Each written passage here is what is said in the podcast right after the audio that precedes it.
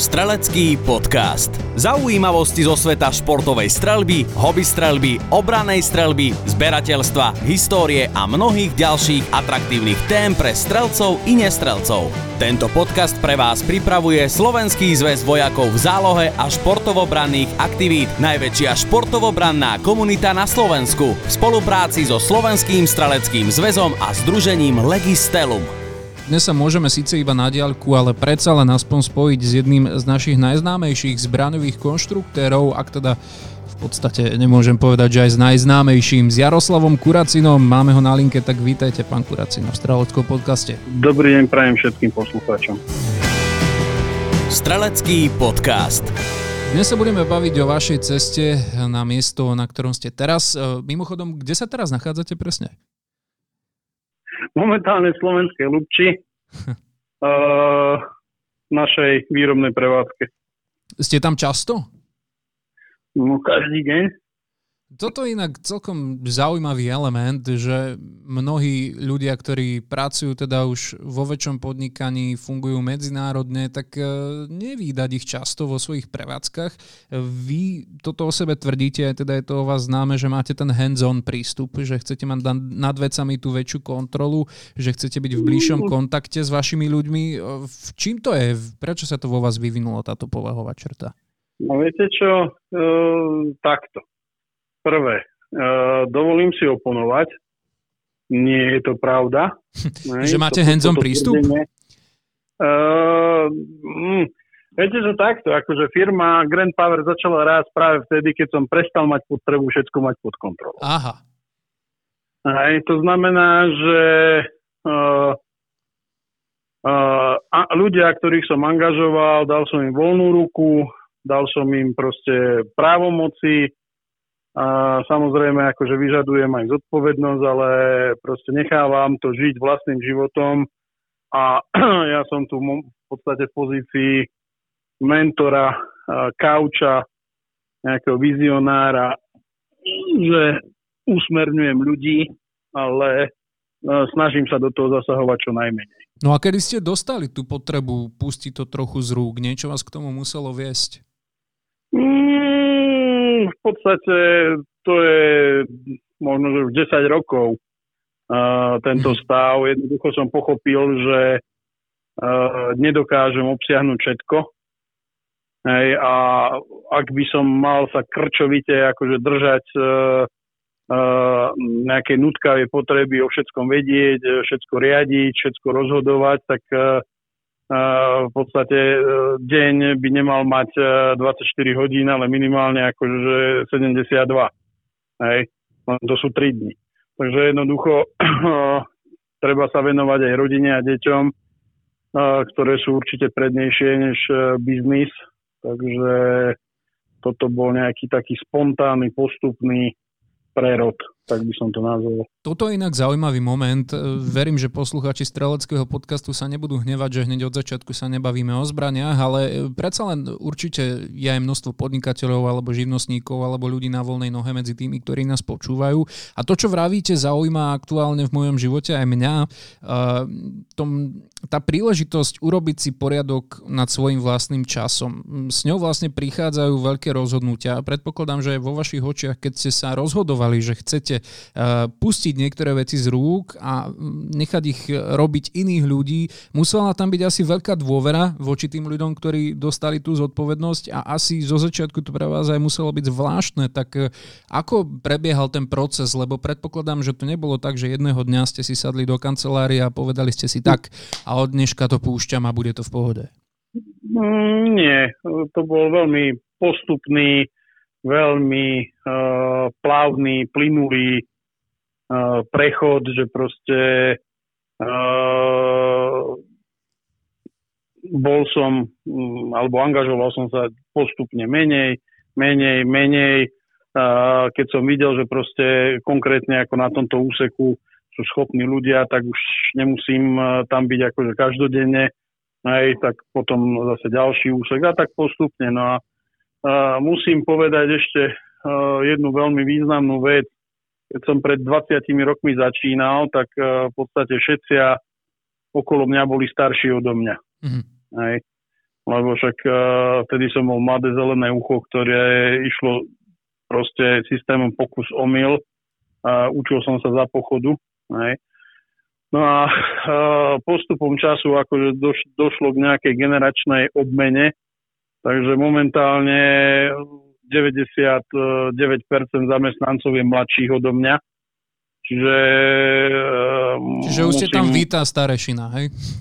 Áno, áno čiže uh, vedúci výroby uh, je 30-ročný chalanisko, uh, mohol by mi byť synom a jeho beriem ako syna. Uh, to isté väčšina technológov, nie väčšina, všetci technológovia. Aj, to isté na montáži, to isté u zámočníkov. V podstate ako ja tých ľudí beriem naozaj ako súčasťou rodiny. Aj som im povedal, že berem ich teda ako, ako svoje decka adoptované a musím zase povedať, že sú motivovaní nie len takouto nejakou voľnosťou v rozhodovacích procesoch, ale sú motivovaní aj finančne. Mm-hmm. Doslova by som povedal, že si kupujem, že si kupujem svoj voľný čas. Kupujete si ich lásku, jasné. Ale tak podľa toho, čo no, hovoríte... Nie, nie lásku, kupujem si svoj čas, lebo proste akože to, že e, dobre zaplatím, respektíve preplatím človeka, znamená, že nemusím sa potom nejakým spôsobom škrabať za ušami, či to bude robiť dobre alebo nebude robiť dobre, lebo je aj v jeho záujme, aby to robil dobre. Jasné. Podľa toho, čo hovoríte, tak tá generačná obmena, alebo to, že teraz e, sú mladší tí ľudia vo výrobnom procese, nie ste vy. Treba teraz pripomenúť, že vy ešte predsa len nepatríte do nejakého konštruktorského dôchodku. Tak to sú asi dobré správy aj pre Slovensko a pre tento biznis na Slovensku. Znamená to podľa vás, že by sa mohol začať vyvíjať do budúcna dynamickejšie, že máme možno šancu, že sa e, nám narodí nová generácia konštruktérov a podnikateľov v tomto smere, ktorí budú schopní vyvíjať nové atraktívne zbranie nielen pre zahraničie, ale aj pre Slovensko? No uvidím, čo nám ešte akože doba prinesie. E, na jednej strane som optimistický, lebo naozaj e, v spoločnosti Grand Power sa nazbieral a vyselektoval veľmi tvorivý, plodný, taký proaktívny tím mladých ľudí. Na druhej strane dívam sa trošku akože do budúcna skepticky, pretože Európa všemožne tlačí na odzbrojovanie a podobné procesy sa nejakým spôsobom začínajú aktivizovať aj za veľkou mlákou. V podstate Eh, Biden eh, zvíťazil aj s nejakou protizbraňovou agendou a už máme nejaké signály, že proste pripravujú sa tam nejaké prestreleckú verejnosť. Nie práve naj, uh, priaznivejšie opatrenia. Jasné, aby sme sa nedostali do úplne nejakej hlbokej e, politiky alebo možno zákulisných hier, tak e, môžeme napríklad predostrieť tému, ktorá sa rozoberala aj v streleckom podcaste v minulých dieloch a to je téma olova a voľnočasovej e, streľby napríklad, hej, ktorá sa týka aj polovníkov, rovnako rybárov, čiže používanie pri týchto aktivitách môže byť obmedzené kvôli novým európskym smerniciam, takže viem, na čo narážate. Priznám sa, že Áno. o tých ďalších hĺbších veciach ktoré sa môžu týkať aj medzinárodnej politiky a vojenských možno rôznych operácií. Tam až tak doma nie som a tak mohli by sme sa možno trošku posunúť o tejto téme skôr priamo, o tejto témy skôr priamo k vám, lebo teda je sa o čom baviť a môžeme ísť úplne tak, úplne tak jednoducho od vašich začiatkov, pretože vy teda všetci vedia, že ste chlapec zoravý, presťahovali ste sa do Banskej Bystrice a tam sa to asi teda začalo nejakým spôsobom tá láska k zbraniam, alebo povedzte to vašimi slovami, ako to bolo? Prečo ste vôbec sa vydali na túto dráhu? Tak e, láska zbraniam e, nezačala v Banskej Bystrici, ale skôr práve na tej Horave mm. u starých rodičov starý otec bol aktívny účastník e, bojov e, počas druhej svetovej vojny. Mm-hmm. Po vojne bol perzekvovaný ako mnohí odbojári. Našťastie ako niektorí spolubojovníci práve z toho komunistického odboja sa za ňo prihovorili, takže, takže unikol Šibenici, kde napríklad skončil uh, William Žingor, jeho osobný priateľ. No a v podstate ako starý otec dostal ako trafiku, hej, uh, pozíciu vo zväzárme, čiže bol tréner streleckých športov, bol aktívny športovec, venoval sa skoku na lyžiach napríklad, či, do čoho som sa ja nikdy nedokopal. Ale práve ako vďaka tomu, že ako starého partizána bolo, bola kopa rôzneho, rôzneho železa z čas druhej svetovej vojny, tak ako malý chlapec fascinovaný technikou som sa tešil, že môžeme ísť starým rodičom a zobrať do ruky niečo, niečo z tých uh, starých uh, kúskov. Starý otec bol zároveň aj polovník, čiže rozoberal som proste tam lovecké zbranie, dostal som po ušiach, keď som to nevedel dostať na, ako dokopy. A tam v podstate nejakým spôsobom sa zrodil záujem ani nie tak o tú samotnú strelbu, ale o to, že aké čaro je ukryté vo vnútri, ako to, že to funguje. Mm-hmm. Hej, čiže v podstate mňa odmala zaujímala tá technická stránka veci, tak by som to nazval teraz, akože dospeláckými slovami, ale ako malé dieťa proste, že čo za škriatkou, hej, čo za čaro je ukryté vo vnútri, že to funguje. Hej. Čiže ja som si ešte na základnej škole ako robil skice, nejaké náčrtky, ako proste pištoliek, že ako by to mohlo vyzerať, ako by to mohlo fungovať. Aj. Uh, starý otec zomrel v pomerne mladom veku, pokoj jeho prachu, aj, ale ostal mi uh, stále proste ako taký veľký žiarivý vzor. Že potom uh, strednú školu mám civilnú, Samozrejme aj tam som sa venoval skicovaniu a nejakému voľnočasovému štúdiu a rôznej takejto literatúry. Bol som ešte za bolševika vášným čitateľom streleckej revy, mm-hmm. čo bolo v podstate v tých časoch ako jediný zdroj takýchto informácií. A musím objektívne povedať, že voľa kedy v tej streleckej revy bolo naozaj veľmi veľa aj technických informácií, ako bol tam v podstate taký seriál systémy automatických zbraní, kde v každom, v každom jednom čísle ako bol opísaný dopodrobná e, nejaký, nejaký mechanizmus, akože nejaká konštrukcia, či už to boli mechanizmy s odberom prachových plynov, mechanizmy s krátkým zákozom, hlavne mechanizmy s dlhým zákozom, hlavne aj e, dynamický záver tam bol popísaný. Čiže v podstate ako vyšiel som samoštúdiom, nazveme to tak. Nejakým logickým vyústením bolo, že uh, po skončení strednej uh, školy som išiel na vojenskú akadémiu Antonína Zápotockého v Brne, čiže ešte som z tej generácie, čo prisahala uh, vedúcej úlohe komunistickej strany a pracujúceho ľudu. To už sa dnes no, zdá, ako keby ani nebola pravda však, že? No, veru tak.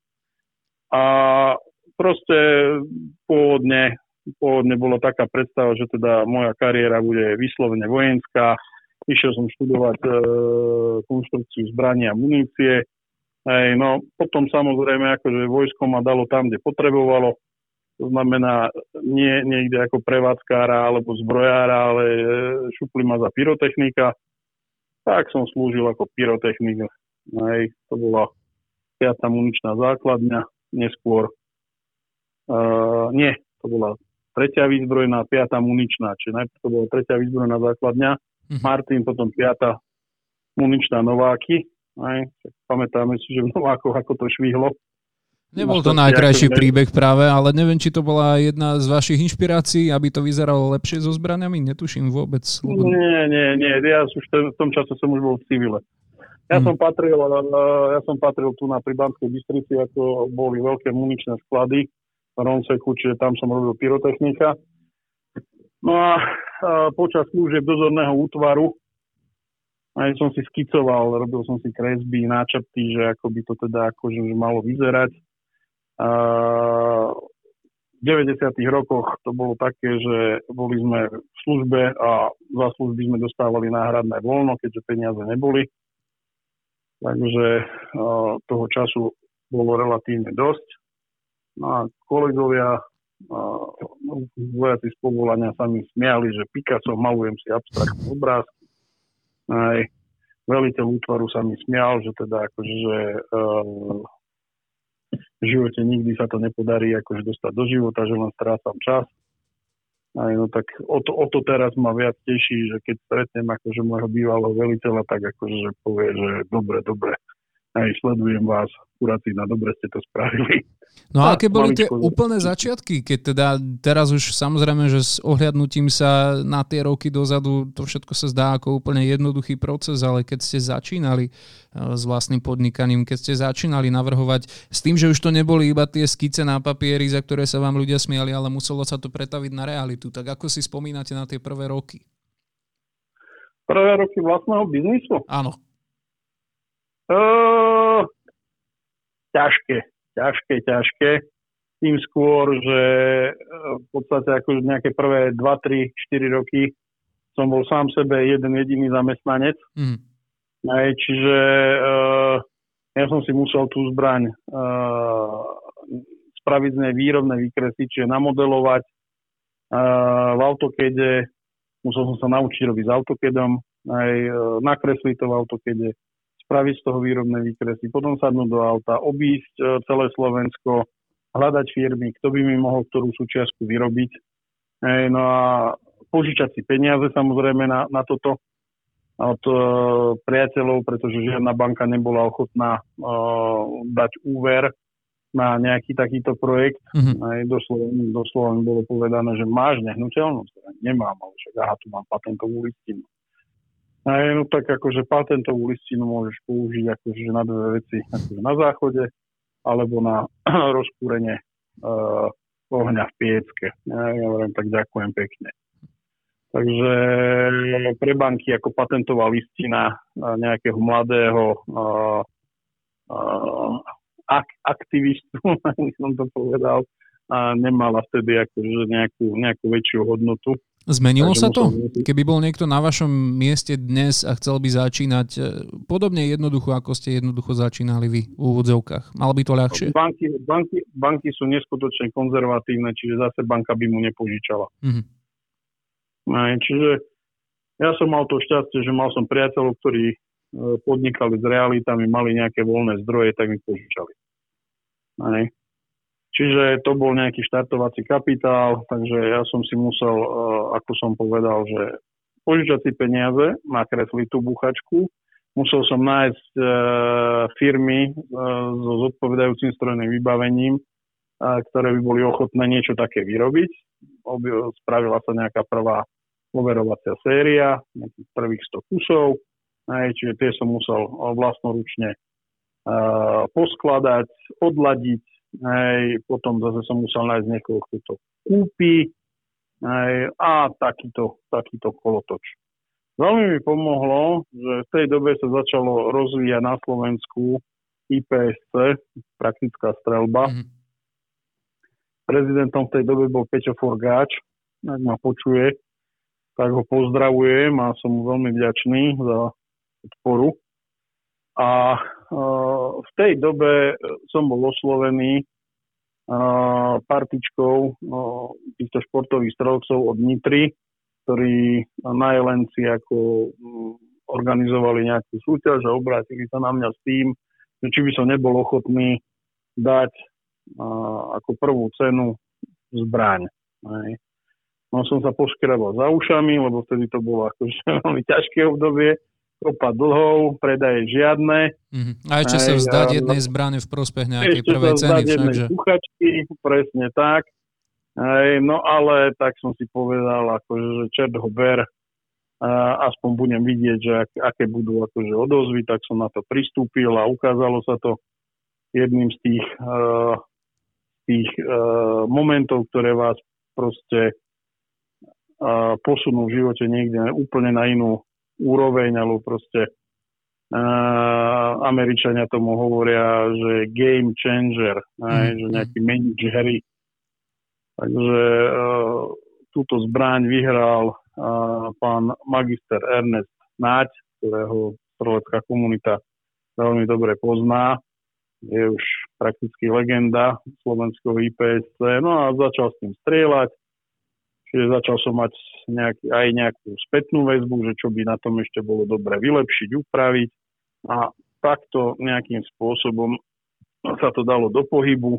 Ernest e, s našou zbraňou začal vyhrávať súťaže, takže začalo sa čoraz viac ľudí o to zaujímať. E, v 2006 roku, to znamená 4 roky potom, čo sme dostali zbrojnú licenciu, už som si dovolil akože zamestnávať nejakých ľudí, hlavne na tú administratívu, e, papierovanie aj si spomínate na ten prvý proces príjmania zamestnancov? Ako vyzeral u vás pohovor? Bolo to už také oficiálne, alebo len niekto prišiel na potý sem sadni si, vieš, ty budeš robiť toto? Vieš toto? Nie, som dopytoval som sa medzi priateľmi, mm-hmm. či niekto nevie niekoho, kto vie anglicky, lebo ja som anglicky v tej dobe nevedel. Jasné. Aj. A biznis, ako, ktorý sme sa snažili e, rozbehnúť, e, je v angličtine. To znamená, vyslovene ako medzi priateľmi, tak bolo mi doporučené, že a, tam ten známy má manželku, ktorá sa, alebo v tej dobe ešte partnerku, aj, ktorá sa vrátila z Anglicka, že vie anglicky. A, v 90. rokoch veľmi veľa ľudí akože kvázi ekonomicky emigrovalo do Anglicka za prácou, takže proste túto devčinu som zamestnal, veľmi mi pomohla v tej dobe aj týmito prvými krokmi. Mm-hmm. A postupne som sa musel anglicky naučiť aj sám. Zase bol to veľmi dlhavý, pomalý proces, ale nalepilo sa. A pravím, že v tom 2006 roku a, a, naša výprava na a, Bali do Indonézie priniesla mi prvé zlato to znamená, v družstvách e, Slováci akože získali zlatú medailu. A to bol zase ďalší taký významný krok, významné rast ceste križovatka, kedy e, v tejto Indonézii e, si tý, týchto našich strelcov všimli Američania, mm-hmm. konkrétne Dave, Dave Skinner, v tej dobe majiteľ firmy STI International, ktorý tiež je súčasťou takýchto streleckých legend. Uh, Dave uh, potom následne ako sa zaujímal, teda čím to tí Slováci vyhrali tú súťaž. Hej. Takže potom uh, v Norimbergu na výstave Iva nás navštívil, potom následne prišiel na Slovensko. Hej. Uh, povodil som ho po subdodávateľoch, ktorí mi dodávali akože jednotlivé komponenty. Uh, osobne si tú zbraň vyskúšal no a začala sa nejaká prvá spolupráca s Amerikou.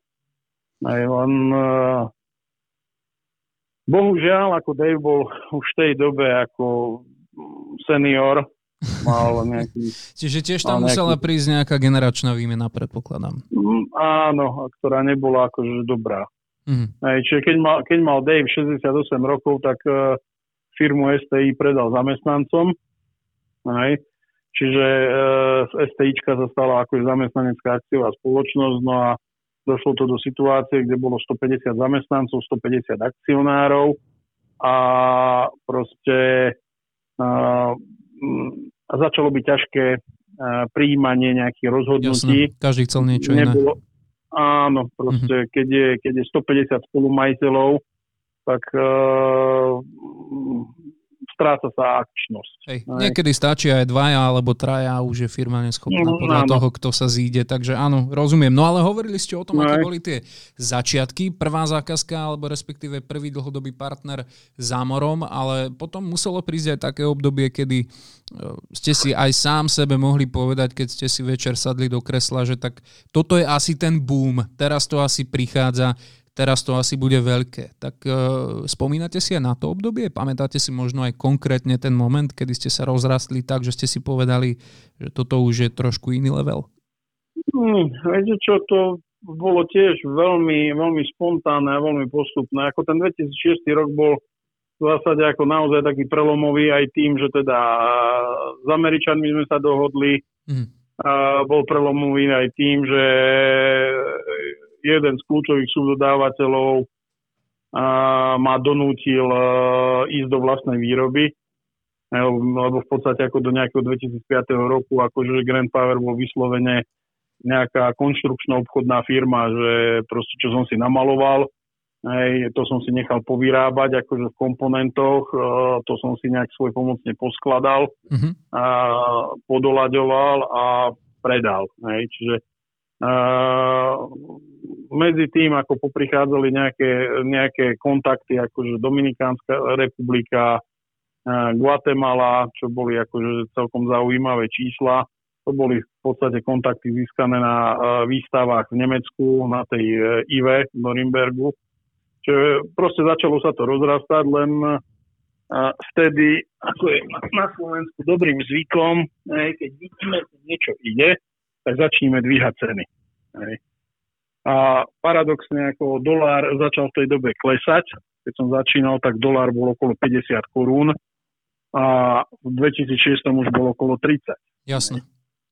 Čiže a v tejto situácii mi začal kľúčový dodávateľ akože že dvíhať ceny.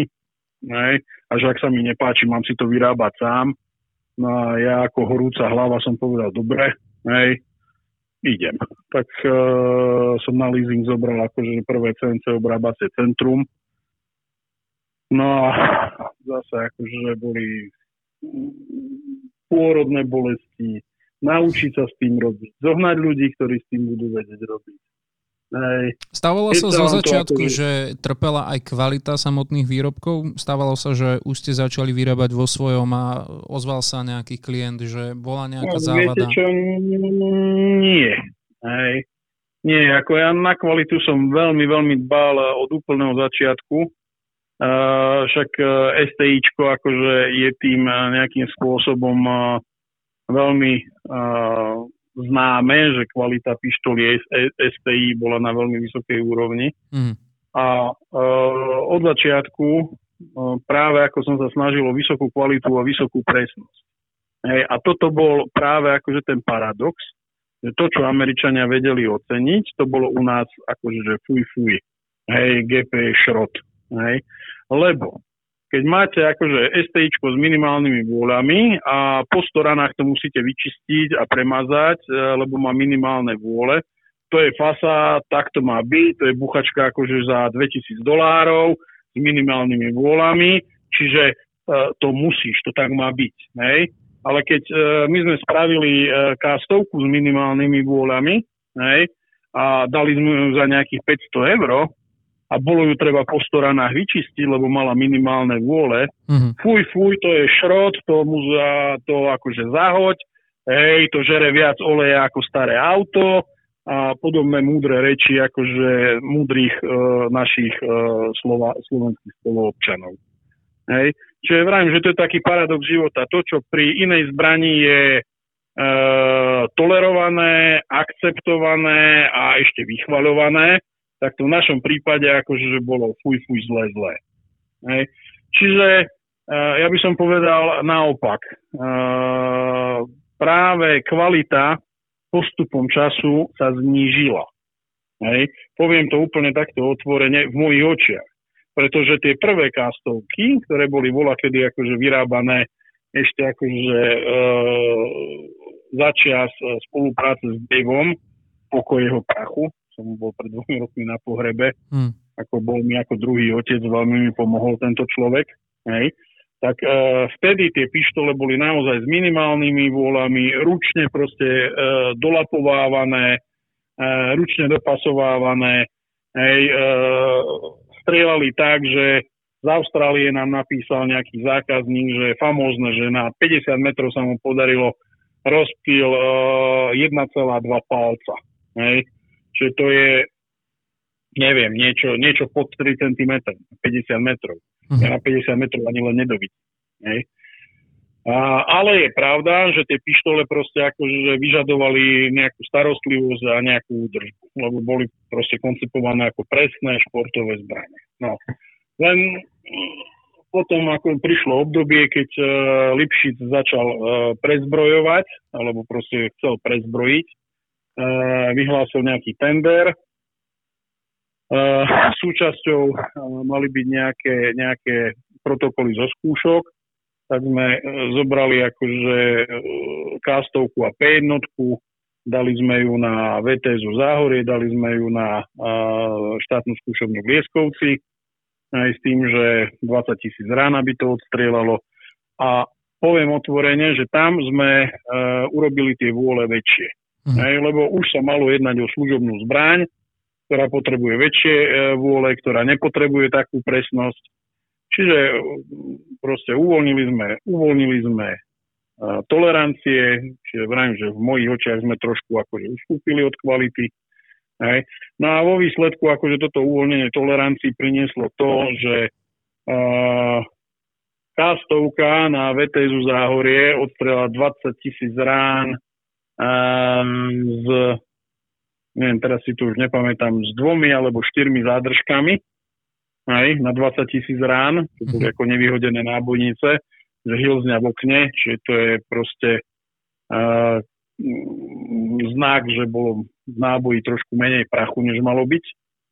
Hej, a na Lieskovci, čo bola P1, tak tá mala neviem teraz, či 4 alebo 6 uh, e, takýchto akože nábojníc v okienku na 20 tisíc rán, ne, čo bolo výrazne lepšie, než uh, požadoval akože vojenský predpis, pretože vojenský predpis hovorí, uh, tuším, že o uh, dvoch uh, nábojniciach alebo o dvoch, dvoch takýchto zadržkách na tisíc rán nie na 20 tisíc. Čiže toľko akože nejak e, k tej kvalite. Rozumiem. Vy ste to už aj tak trošku načrtli a myslím si, že je to asi slovné spojenie, s ktorým sa stotožníte. Často sa hovorí, že doma nie si prorokom. Vo vašom prípade by sa dalo povedať, že na Slovensku naozaj okrem vášho mena nie je to úplne také, že by ste boli mm, najčastejšie napríklad, že by boli používané u nás na Slovensku vaše zbranie, že by nejak štátna správa, respektíve naše ozbrojené zložky sa v prvom rade obracali na vás. Skôr ste teda našli svoj priestor na život a na podnikanie za veľkou mlákou, čo sa naopak nepodarí každému. Čím to podľa vás je, že u nás na Slovensku, a môžeme byť teraz všeobecný, je pre domáceho slovenského podnikateľa ťažké presadiť sa? No, celkom otvorene, ako môj názor je, aj, e, že e, je pre niektorých e, ľudí, ktorí majú v rukách rozhodovacie procesy, ekonomicky zaujímavejšie dostať akože províziu z drahšej veci než z lacnejšej veci. Mm-hmm.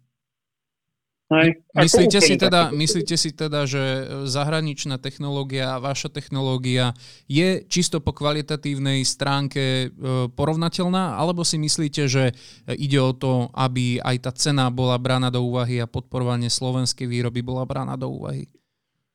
Uh, takto, technicky, technicky, technologicky, užitkovými vlastnosťami si myslím, že sme plne zrovnateľní s čímkoľvek, čo sa na, na, vyrába v zahraničí, uh-huh. len sme lacnejší. Hej sme lacnejší a poviem vám to asi takto, celkom na rovinu a celkom na plné ústa. Akože, že uh, Glock, uh, ktorý kúpil pán Kaliňák, akože stál slovenských daňových poplatníkov nejakých uh, 550 eur z daňov. Hej. Kaliňák síce na tlačovej uh, konferencii otvorene povedal, že áno, vyjednali sme cenu takú istú, akú dával Kuracina, 290 eur. Hej za jednu zbraň, ale zamlčal, že e, v tej zbrani ešte dokupoval zásobníky, ešte dokupoval v tej zbrani púzdra, zamlčal, že len za púzdro akože zaplatil nejakých 150 eur. Hej. Čiže v podstate cena toho, čo my sme teda ponúkali za 290, sa v prípade tendra pre potreby policajného zboru vyšpohala na niekde na 550. Hej už prečo, to, to už nejdem riešiť. Hej. Rozumiem. E, tu len pán Kuracina, aby som teda aj našim poslucháčom prizvukoval jednu podstatnú informáciu, ktorú vždy píšeme aj pri publikovaní e, ďalšej epizódy Streleckého podcastu. E, názory našich hostí sa nemusia zhodovať s názormi tvorcov podcastu a teda rovnako Slovenského zväzu vojakov v zálohe. Toto je váš osobný názor, ale samozrejme dá sa k tomu dohľadať aj dostatok podkladov na internete. Takže ďakujem za to, že ho s nami zdieľate a ja teda, ak dovolíte, keď už sme sa dostali dostali k takejto trošku uh, ťažšej téme, tak nemôžeme úplne obísť aj kúsok vašej minulosti, ktorá sa predsa len stala. Uh, prišlo obdobie, kedy ste sa rozhodli koketovať trochu aj s politikou. Bolo to na regionálnej úrovni, uh, bolo to v Banskej Bystrici. Tak čo vám toto celé dalo a čím to viete za seba uzavrieť toto obdobie? No, jednoducho, akože, že biznis a politika sa nedá spájať. Mm-hmm. Nej, radšej, radšej budem venovať uh, svoj čas a uh, svoju pozornosť uh, mojej rodine, mojim blízkym, mojim zamestnancom, ktorých beriem tiež ako súčasť svojej rodiny. Ja mám 140 zamestnancov, o, na, o, kde cítim veľkú zodpovednosť za nich, aby boli spokojní, aby akože mali na čas výplatu a tak ďalej. A snažiť sa nejakým spôsobom naivne e, zachraňovať e, celý národ, ktorý o to nestojí. Hej. Tak na čo? Radšej vravím, akože šusta, drž sa svojho kopita, rob to, čo robíš, buď v tom dobrý. Rozumiem. Hej, a, a nevenuj, sa, nevenuj sa tomu, čo proste nevieš zmeniť, e, nevieš ovplyvniť. Je dobré, že spomínate vašich e, zamestnancov, pretože práve keď prišla korona kríza, e, ešte takto pred rokom, aj v podstate už skoro pol, a prišla tá panika, že ľudia riešili čo sa bude diať, budeme sa musieť zatvoriť, nebude jedlo, tak vy ste k tomu pristúpili tak, že ste sa pokúsili o svojich zamestnancov postarať, e, nakúpili ste pre nich potraviny a snažili ste sa udržať výrobu viac menej v normále. Ako si vy spomínate na toto obdobie, aké to bolo pre vás? Presne tak, ako ste povedali, bola proste panika, neistota, že čo bude. Hej, no tak uh, aj zamestnanci boli dosť takí akože vystresovaní. V podstate strach je tá najsilnejšia emócia, mm-hmm. hej, ktorá je schopná pre, pre, prehlušiť uh, nejaké racionálne myslenie. Hej, takže jednoducho, aby som ľudí upokojil, tak áno, za nejakých, neviem, cez 20 tisíc eur sme nakúpili potravín, ktoré sme rozdali zamestnancom ako potravinové balíčky pre prípad, že by proste akože došlo k tomu najhoršiemu. Hej. Našťastie, našťastie k tomu najhoršiemu nedošlo. Hej, no ale tak minimálne všetci zamestnanci sa potešili a celkom otvorene poviem, akože, že e, potravinový balíček som nafasoval aj ja. Hej, a doteraz mám doma zásobu konzerve Jasné, keď príde tá ďalšia pandémia. A čo sa týka ano. ekonomických ukazovateľov, tak uh, pocítili ste koronu akým spôsobom? Lebo toto môže byť určite zaujímavé, najmä z toho hľadiska, že teda dlhodobo fungujete čo sa biznisu týka. Zámorom, respektíve vaši partnery tam sú celosvetovo, sú vaši partnery rozlezení na rôznych miestach, takže, takže muselo to mať určite vplyv. Aspoň to je môj laický pohľad. Áno, určite to malo vplyv, malo to vplyv v raste tržieb. Mm. Pretože, ako som povedal, strach je veľmi silná emócia hej, a ja už dlhšiu dobu, ako hovorím, že my nepredávame zbranie my predávame pocit bezpečia a istoty. Mm-hmm. Aj, čiže veľmi veľa ľudí, ktorí o zbraní e, vôbec nepremýšľalo predtým, tak keď toto nastúpilo, tak začalo nad tým nielen premýšľať, ale aj aktívne sa postaralo, aby, aby sa k nejakej zbrani dostali. Ešte po tej ekonomickej stránke, keď sa reálne pozeráte na čísla, na prognózy, na vývoj, e, trúfate si vôbec povedať, kedy sa veci vrátia do starých kolají? Máte predstavu? Nevrátia sa. Mhm. Čo to v praxi bude znamenať? Mm, budeme zachádzať do politiky, čo nechcem. Áno, chápem. Dobre, dobre. E, dobre je politiku nechať už politikov, jasné. Pokiaľ by sme sa mali ešte rozprávať o tom, čo korona vôbec spravila e, s podnikaním ako takým, tak by sme tu mohli byť asi do zajtra, ale otočme to teda ešte na jednu zaujímavú tému, aby sme sa už postupne mohli priblížiť aj k záveru nášho dnešného streleckého podcastu. Uh, tou témou je vôbec používanie zbraní ako takých v našej spoločnosti, v domácnostiach, ich držba. Uh, vieme o tom, že sú veľmi sporné názory rozličných ľudí, ktorí napríklad ako rodičia sa necítia komfortne s predstavou, že by ich dieťa malo strieľať. Na druhej strane potom vieme o úspešných detských a mládežnických reprezentantoch, ktorí sú v každodennom kontakte so zbraňou. E, čo vy, deti a zbrane, aké sú vaše názory a postoje k tejto tematike? Patrí dieťaťu do ruky zbraň alebo do jeho okolia?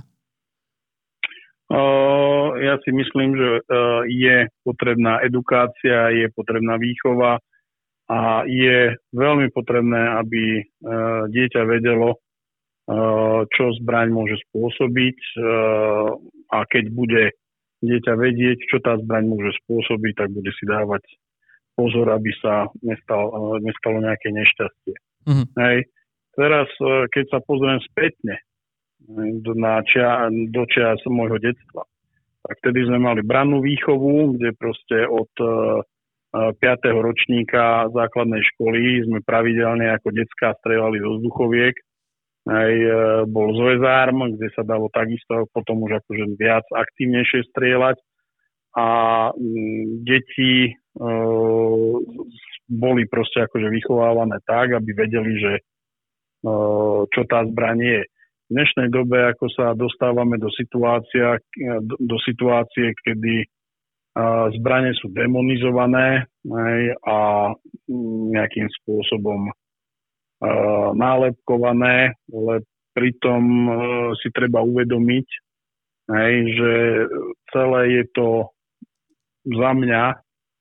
Buď, buď e, s nejakým cieľom, alebo bude to celé nepochopenie, pretože nie zbraň je vinná, že proste niekoho zastrelila. Vždycky je za tým nejaký človek, ktorý tu už stlačil. Mm. A viete, uh, Američania hovoria, že zlého chlapca so zbraňou môže zastaviť len dobrý chlapec so zbraňou. A tých zlých chlapcov, tých zlých chlapcov uh, vo svete je veľa. Strelectvo ako také, to je veľmi by som povedal, širokospektrálna aktivita, lebo pozrite sa, máme tu športové strelectvo, máme tu praktickú strelbu, máme tu lovecké strelectvo. Ne? Keď si zoberieme len taký lov, akože momentálne, momentálne e, celá Európa e, je valcovaná nejakými, nejakými, nejakými ekologickými aktivistami, hej, že proste musíme nechať planetu zachovanú a tak ďalej. A v zvierat, e, proste v mene záchrany zvierat proste uh, potláčame to, čo bolo uh, ľudstvu vlastné po tisícky rokov. Veď akože človek uh, prvotno pospolnej spoločnosti bol lovec. Hej. Keď si zoberieme niekedy v minulosti, každý, uh, každý muž kmeňa musel byť bojovník. E, ten, kto nedokázal držať v ruke meč, tak bol e, proste z kmeňa alebo z komunity jednoducho e, vyhnaný. Hej. Brániť svoju vlast bola bola kedy najvyššia hodnota. Hej. V dnešnej dobe dostávame sa do situácie, keď niekto povie, že chce brániť svoju vlast, tak je v momente extrémista, nacista, fuj, fuj, zlý, zlý. Hej. Čiže mm, ja sa na to dívam tak akože trošku s otvorenými ústami a ako ma to prekvapuje. Hej. Pritom, viete, teraz ešte keď sa vrátim uh, tej ekológii, hej, uh, nariekame, že koľko škôd uh, spôsobuje zver. Hej. Uh, polnospodárom sa pomaly neoplatí ako pestovať, lebo im úrodu zemiakov vyrijú diviaky, Včely sú likvidované medveďmi respektíve ovocné sady v podhorských oblastiach sú takisto likvidované medveďmi, ale proste zasiahnuť proti ním je zlé. Hej. A pritom akože nikto nie je ochotný, najmä nie z týchto zelených aktivistov, akože nejakým spôsobom kompenzovať tie spôsobené škody. Hej. Keď, si, keď si zoberete, akože, že teraz bola vyhlásená ochrana vlka. Hej. A košiar, košiar, alebo proste akože nejaký bača, nejaký chovateľ oviec, môže dostať e, e, kompenzáciu len v prípade, že bude mať, neviem na koľko oviec, e, vycvičeného ovčiarského psa, ktorý to má pred tými vlkmi chrániť. A vychádza to tak, že proste ten chovateľ oviec by mal mať, ja neviem, 30-40 akože vycvičených ovčiarských psov. Teraz otázka, kde ich nabrať a kto ich zaplatí. A keď ich nemá a vlk mu roztrhá úcu, no tak mu povedia, nemal si dosť psov. Čiže proste ako to sú veci, ktoré moja hlava neberie. Dostali sme sa teda do, do veľmi komplikovanej už situácie ku koncu nášho podcastu, tak e, ja asi si myslím, že by sme sa mohli dostať úplne, úplne na jeho začiatok a, a ukončiť to tak naľahko. Nech teda naši poslucháči neodchádzajú s plnou hlavou otázok, ktoré ich teraz budú trápiť. Ja mám na vás dve, veľmi jednoduché. Prvá z nich, e, aká bola vaša prvá zbraň, ktorú ste vôbec v detstve použili na Orave? Vzduchovka samozrejme, ako každý chlapec vzduchovka. Pamätáte si aj, uh, pričom, pričom to bolo, ako ste zvykli strieľať, či ste mali nejaké miesto, ne, kde ste chodievali do lesa, alebo či to bolo niekde na dvore, na plechovky? Na, na starorodičovskej chate, uh, na Kubínskej holi, mm. uh, bola to vzduchovka vzor 47, aj, no a samozrejme na nejakom pníku starého stromu bol pribitý terč, pripínáčikami alebo klincami ako keby. No a tak toto, toto boli prvé také kroky, prvé začiatky. Jasné, klasika. Teraz si skúste na záver nášho podcastu predstaviť vašu ponuku, vaše zbrane. A keby niekto prišiel s tým, že chcem svoju prvú zbraň, tak ktorá od Jaroslava Kuracinu by mala byť pre ňoho tá ideálna? Viete čo, pre začiatočníkov by, sme, by som určite doporučil K22 alebo CP22 ako na malorážkové náboje, ktoré sú proste lac, lacné, relatívne dostupné a ktoré proste začiatočníkovi umožňujú ktoré začiatočníkovi umožňujú získať tie nejaké prvé uh, návyky uh, zachádzaní a manipulácií so zbraniami. Hovorí Jaroslav Kuracina, zbraňový konštruktér, majiteľ spoločnosti Grand Power. Ďakujem, že ste si dnes našli čas na nás v Streleckom podcaste. Rado sa stalo. Prajem príjemný zvyšok dňa. Strelecký podcast. Tento podcast pre vás pripravuje Slovenský zväz vojakov v zálohe a športovobranných aktivít v spolupráci so Slovenským streleckým zväzom a Združením Legistelum.